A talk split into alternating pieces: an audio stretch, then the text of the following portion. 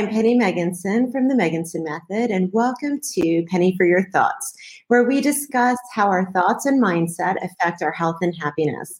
I'm joined here today by Teresa Fitzgibbon. She's a career coach and strategist, and we're going to talk today about how to achieve work life balance. But first of all, welcome, Teresa. Thank you so Thank much you for having me. Yeah, no, it's great. It's great. So, what do you? Why don't you tell the audience, the listeners, a little bit about yourself? What's your story? Um, so my story is I, I grew up on the west coast of Ireland, but uh, post post sort of eighteen, spent about twenty two years in banking. Um, so my career has always been on the finance side. Extremely fortunate to live in Dublin and then London and then New York. Always sort of transferred by organisations and got those opportunities to try new jobs, new locations, um, and I loved it. It was a great career and it got me so much uh, exposure. But to your point about mindset, I think um, when I was living in London about 2013, I got stuck in what I would call a bit of a rut. I mm. felt, you know, I was doing the same things, work was always taking priority. And I got this great opportunity to move to New York for a promotion.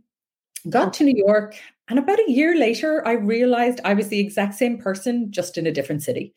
Mm. I was behaving the same way, work was still the priority, and everything else in my life got what I call the, the leftover energy. So, whether that was my family, whether that was my own health and wellness, my yeah. social life, work always took priority for me. And that led me to about 2015, I decided to get a life coach. Mm-hmm. Because I thought I, I, really need to figure this out. How do I see other people who seem to have that work life balance or seem to be able to create space for things outside of work? And, and I'm struggling with that. Sure. And I was just fascinated as I worked with this lady. You know, why are some people successful? Why are some people not successful? Why are some people so positive, some so negative? And I decided to go off and train to be a coach myself. So I did a, a coaching for transformation nine month program. And it just taught me so much about myself. Um, I'd never had any plans at that time, though, to become a coach. This was just an interest, a fascination. Yeah.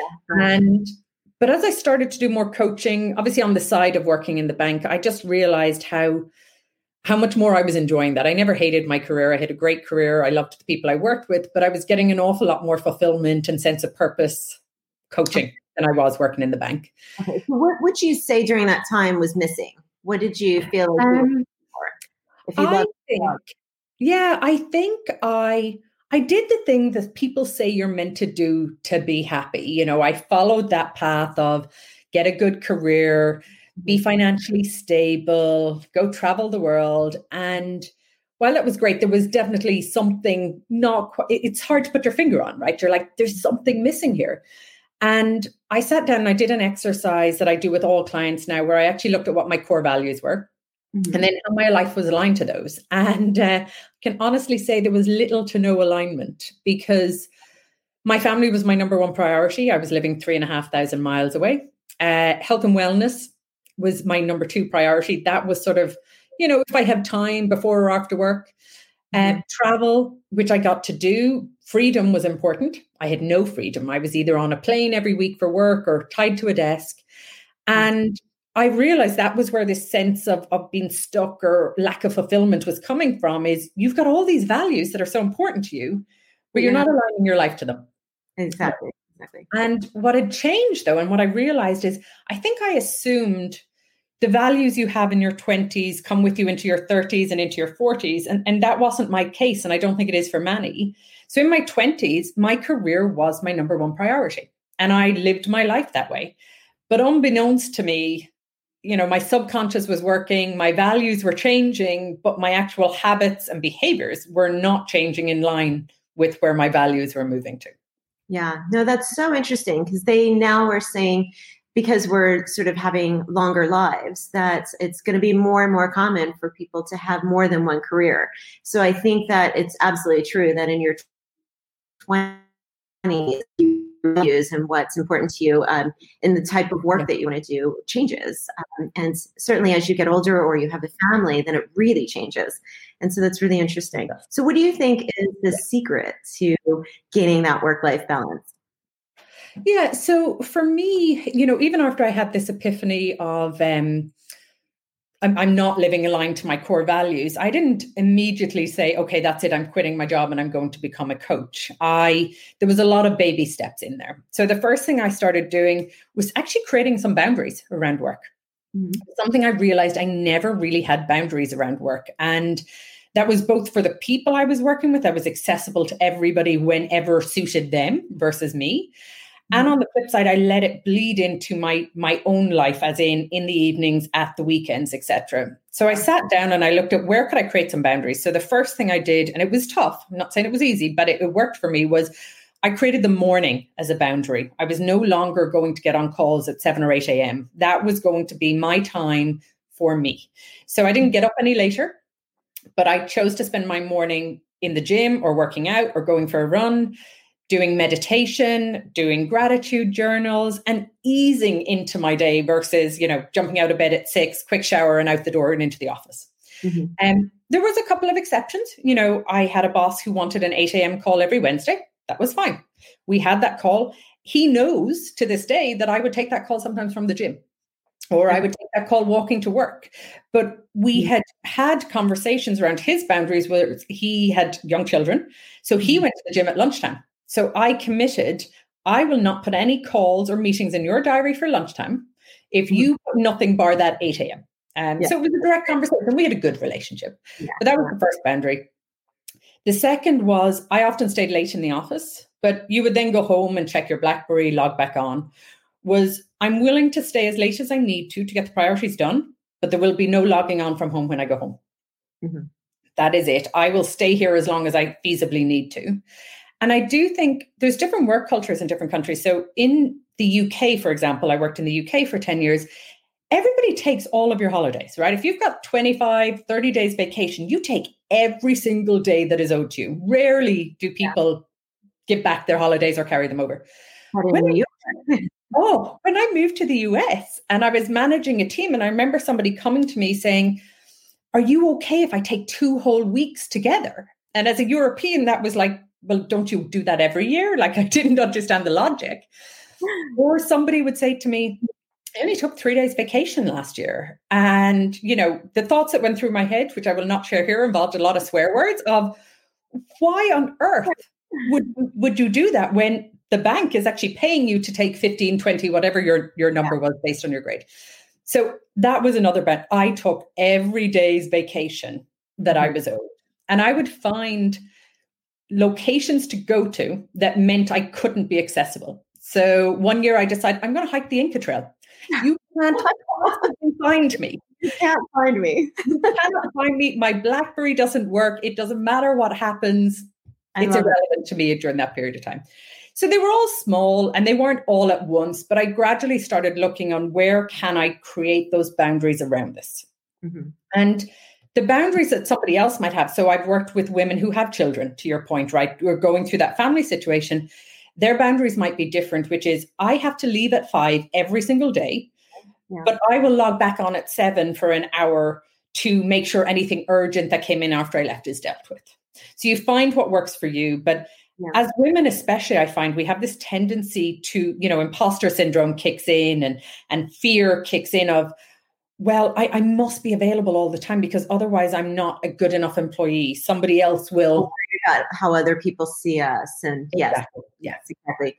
Or there's a bit of people pleasing. So why don't you, you mention the imposter syndrome? Why don't you explain that to the audience? Yes. So imposter syndrome, I think in theory shows up for everybody in some way or other in different parts of our lives, but I, I see it more with the women that I work with. And imposter syndrome is basically where that inner critic, uh, that little voice, mm-hmm. starts talking to you that you're not good enough. So I remember being in a particular job and my inner you know little brain telling me you, you don't have a degree in this like you you really someday people are going to figure out that you're underqualified for this role and when that happens you forget about the fact that but actually the output and how i'm performing in the job is far outweighing the expectations these people have so that degree or that qualification is irrelevant. But it's phenomenal when that imposter syndrome shows up. That's when we start to go, I need to double down and work even harder to prove myself. And that's where the boundaries and the work life balance disappear. Yeah. And I had one year in my career, the year actually I studied to be a life coach, and I felt that I was probably 70 to 80% of my performance that year in work because I had this massive other commitment that took a lot of time. Mm-hmm. Nobody noticed. Not one person. I remember sitting down with my boss at the end of the year for my performance review thinking, oh, she's going to mention that I haven't seemed as committed or as dedicated this year. She hadn't even noticed. So it, it reminded me how much of that boundaries or lack of boundaries and that lack of a work life balance were all internalized. They all came from me, not from other people. You know, I think that's so important, especially for entrepreneurs, because when you don't have the uh, going to the office and coming home at a certain time, it's like, where are your boundaries? You could work 24 7. I know so many people who are just on their laptops all through the night. Um, and you're doing social media and the imposter syndrome of, I don't know what I'm doing with this. Why am I creating a website? I have no idea what I'm doing. And yeah. it really gets into all of those little, the inner critic, the, all the things that you're not good at or you believe you're not good at. That story you tell yourself. Absolutely. And, and I, so process.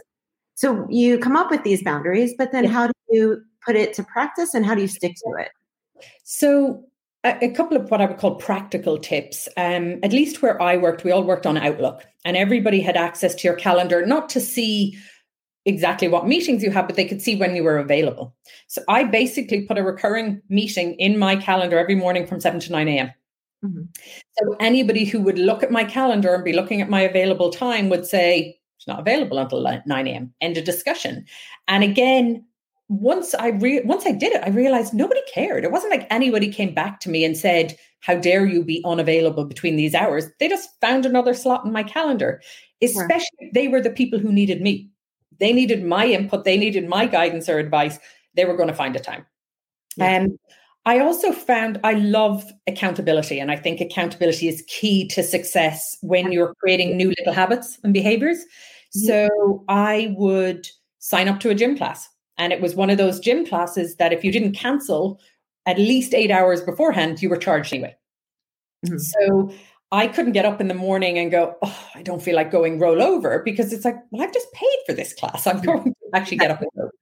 Or you get a trainer or you arrange to meet a friend in the gym and you know you're going to be more likely to do that than if not. Mm-hmm. But I mm-hmm. also talked about it openly at work. I talked to people, obviously knowing the people I could trust and the people I could have that conversation with. But, you know, I talked to my team about it and how they should be doing a version of it that worked for them because my mm. version isn't somebody else might be i'm happy to come in at 7 a.m but i really need to get out at 5 well fine let's accommodate that as many days of the week as we can do so mm.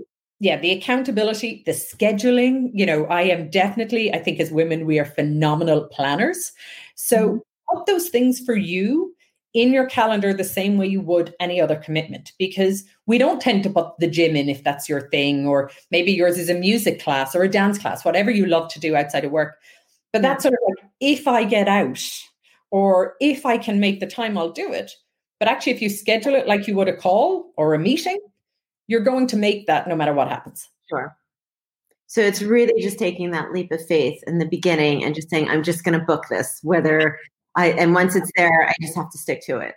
And, and, and you do because you know there's a fabulous book out there if anybody wants to read it. Um, I love it called Atomic Habits, and it's by James Clear. And what he talks about in it is it's not just about self awareness, right? Self awareness is great, but there's this um, term that actually I think came it came out about 20 years ago, but it's called the GI Joe fallacy. And the GI Joe fallacy, I know for anybody who grew up with GI Joe in their past, especially in the US, you know, there was always a public service announcement at the end that said something like, you know, look both ways to cross the road. And then he would end with, now that you know, that's half the battle.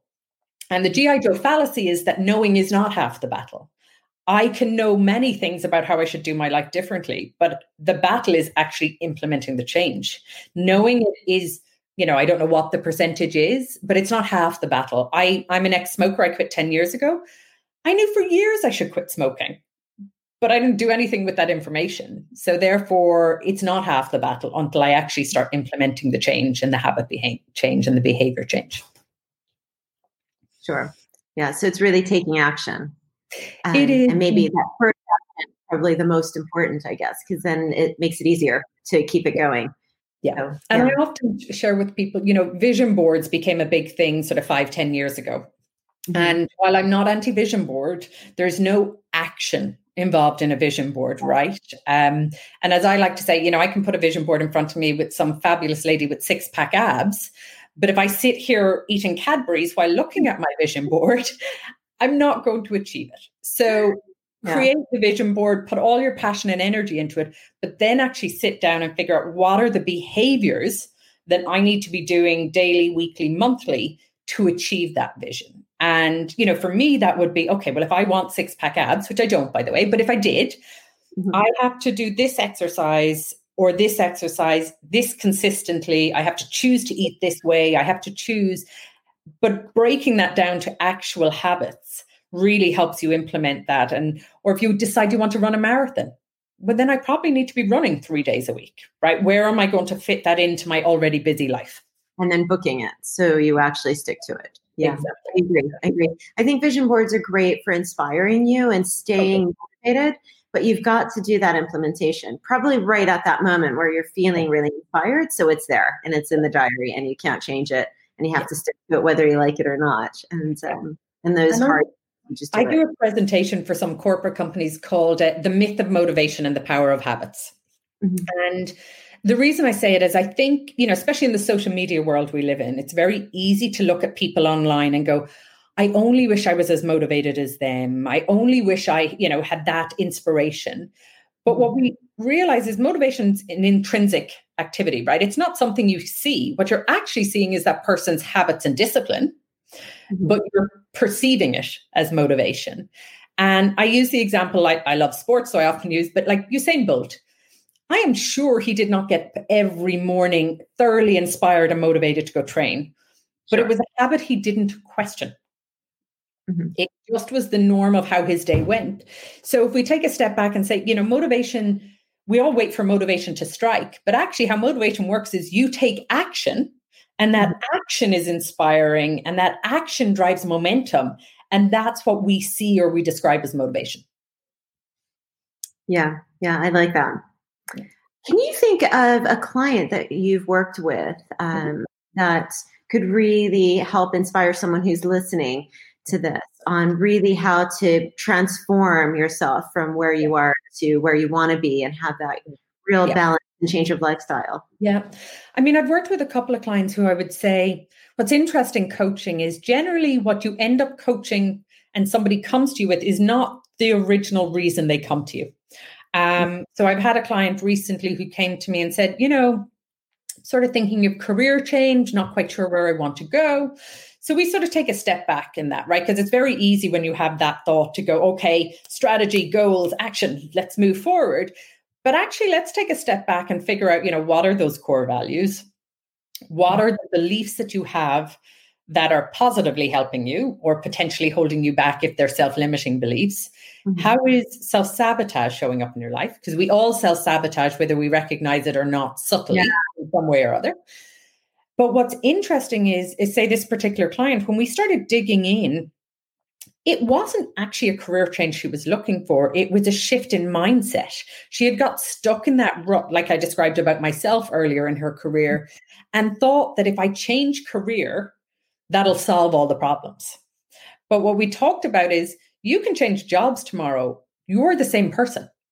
So you are going to behave the same way. You are going to act the same way. So, like myself, when I described moving to New York, I thought that would change, fix all my problems. I mm. behaved the exact same way. My brain went with me. and the client need to change. What was making her feel yeah. unfulfilled? Um career. Everything went into career. So she was spending all of her time with career.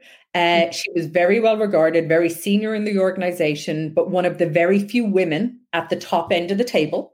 So she felt like there was no ability for her to take her foot off the gas and still keep her seat at that table. Okay. So we started to actually question that. How much of that is coming from your belief system and how much of that is actually fact? And similar to what I shared about myself, the year I took my foot off the gas, she realized that when she started to create these small boundaries, they were really small to start with. She left once a week on time to go to a trampoline class was our first boundary. But she realized nobody noticed. Nobody noticed. And and if they did notice, they didn't care. And most of them were like, that sounds amazing. Tell me more about this trampoline class. That sounds like something I might like to do. Yeah. But in her head, there was going to be this negative reaction from people. Mm-hmm. So then it was okay, what other boundaries do we need to create? Let's put that career change on the back burner until we figure out is that really what's driving this emotion or not? Can we find that sense of fulfillment and sense of purpose where you are? And what she decided for her in the end was she actually stayed where she was, but she found other tasks within the company that she could delegate and tasks that she could take on that brought out her passion and fulfillment. So she was passionate about mentoring junior women. Okay. Whether within the organization or outside. So all of a sudden, being one of the few senior women, she set up an internal community for upcoming women. And so that fulfill that passion. Exactly. So she realized I don't actually need to change my careers. I'm phenomenal at this. I actually enjoy what I do most of the time. But if I can get rid of the tasks, and which I should be able to as a senior woman, that I don't really enjoy doing and can delegate them and take on activities that really inspire me and motivate me and, and give me that sense of purpose and fulfillment, then I can stay where I am and still have a lot more joy and happiness in my life. I think that describes a lot of people actually. So that's that's really interesting. Yeah. Um, and I think most of us think a quick change, whether, you know, we're coming up to the end of the year. New Year's resolutions are going to be all over the place. Um, I'm actually hosting a webinar later in December on this topic because mm. I think what happens is we all set goals and resolutions that are what I call should goals. You know, society tells me I should be doing these things. Um, I should, yeah, they're not yours. They're I need to lose weight. I should be reading more. I should have a better work life balance. But what I would say to you is the minute you have a should in your goal, it's not your goal. Mm-hmm. It's somebody else's goal that you think you should be doing. You mm-hmm. want goals that are like, I want, I need, I can't wait to. Um, and when you do that and they're truly your own goals, you're already half the way to success versus society tells me I'm meant to be 10 pounds lighter. Well, why on earth would you be motivated on January the 1st to go after that goal when it's for other people and it's not for you? Okay. So changing that mentality to why do I want this goal? I had another client recently who came to me. She wanted to lose weight. She, and when we dug into it, actually, it had nothing to do with weight. She did not want to lose weight. What she had was a triggering moment where her mother is in ill health and is lacking independence in her later years due to what this woman has perceived as, as neglect of her health. So, actually, what she wants is to improve her health so she maintains independence into her 60s, 70s, and 80s very so, different thing. Very different thing, and much more motivating to make healthier choices in your life when you're motivated by my health and wellness and my longevity. Yeah. Then I want to lose ten pounds. Yeah, yeah, absolutely. Yeah. So, what would be two or three tips that you could give our listeners? Okay. Who are, especially after COVID, I think people are now really taking life in a different sort of view um, and thinking about their job situation, their lifestyle situation, and what are some tips that you could leave them with? So, the first thing I would say is take some time to look at your life and compare it to what I consider your core values. So, look at where it's aligned, which is great, double down on where it's aligned, spend more time there.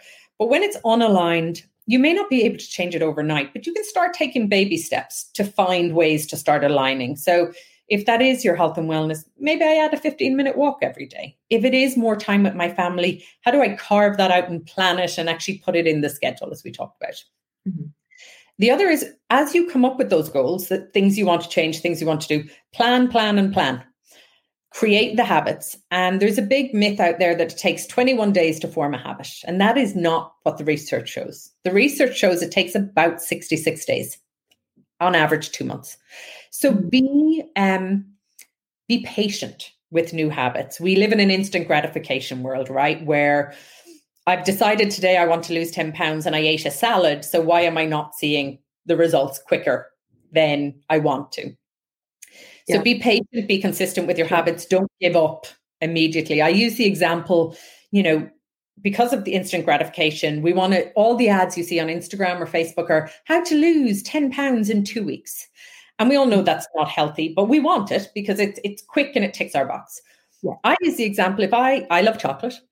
If I give up one bar of chocolate a day for the rest of the year um, and change nothing else in my lifestyle, that's 200 calories, say. So within 17, 17 and a half days, I'd have lost a pound of fat. In the instant gratification world, nobody's willing to, willing to wait 17 and a half days to see a one pound drop on the scales. However, it's a tiny change that I can sustain. And over the course of a year, that's 20 pounds. Mm-hmm. So that's just a small example of consistency and patience is going to get you the results.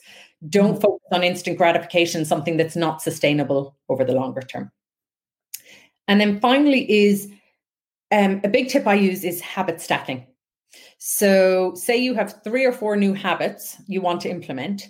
Don't mm-hmm. necessarily try and do them all at once because that's setting yourself up for for giving up because it's too much of a commitment. But start adding one. So, if I brush my teeth every morning and now I want to start meditating, I tie that new habit to an existing habit I already have that I don't think about. So I don't think about getting up and brushing my teeth. It's just something I do. Now I'm going to brush my teeth and meditate. Because the two are tied together, I'm less likely to forget or I'm less likely to not follow through on that one. Yeah. Later on, I might add a third one. So for me, I have four or five habits I want to do every day. I stack them in the morning. I literally do one straight after the other after the other. And by 9 a.m., they're done. And that's it. The rest of the day flows. I don't have the pressure of, God, I meant to go work out, or oh, I said I'd meditate today and I haven't, or reading's a big one for me. Oh, I'm too tired now. I'm not going to do it. I've already done the four or five of them first. I, I always I refer to it as a morning ritual. So you put all of those together, and it's just what you do, like brushing your teeth or having a shower. You do it every morning, and then you're done. You can carry on. It doesn't matter what direction your day goes in. You've already done those things. Exactly. Um, exactly. Yeah. So that's great. Thank you so much, Teresa. And how can our uh, listeners get in touch with you? Yeah. Uh, so uh, my website is probably the best location, which is www.treasafitzgibbon.com. Um, mm-hmm. I'm on Instagram, Facebook, LinkedIn, all of those as Treasa Fitzgibbon, but feel free to reach out. There's some free resources on the website, especially around core values. If that's mm-hmm. an exercise you want to do, I have a good resource there that just helps prompt you to to think about the right things to to do yeah. that exercise. That's great. Thank you so much. And as always, so we'll see you next time. And uh, thank you very much. Thank you.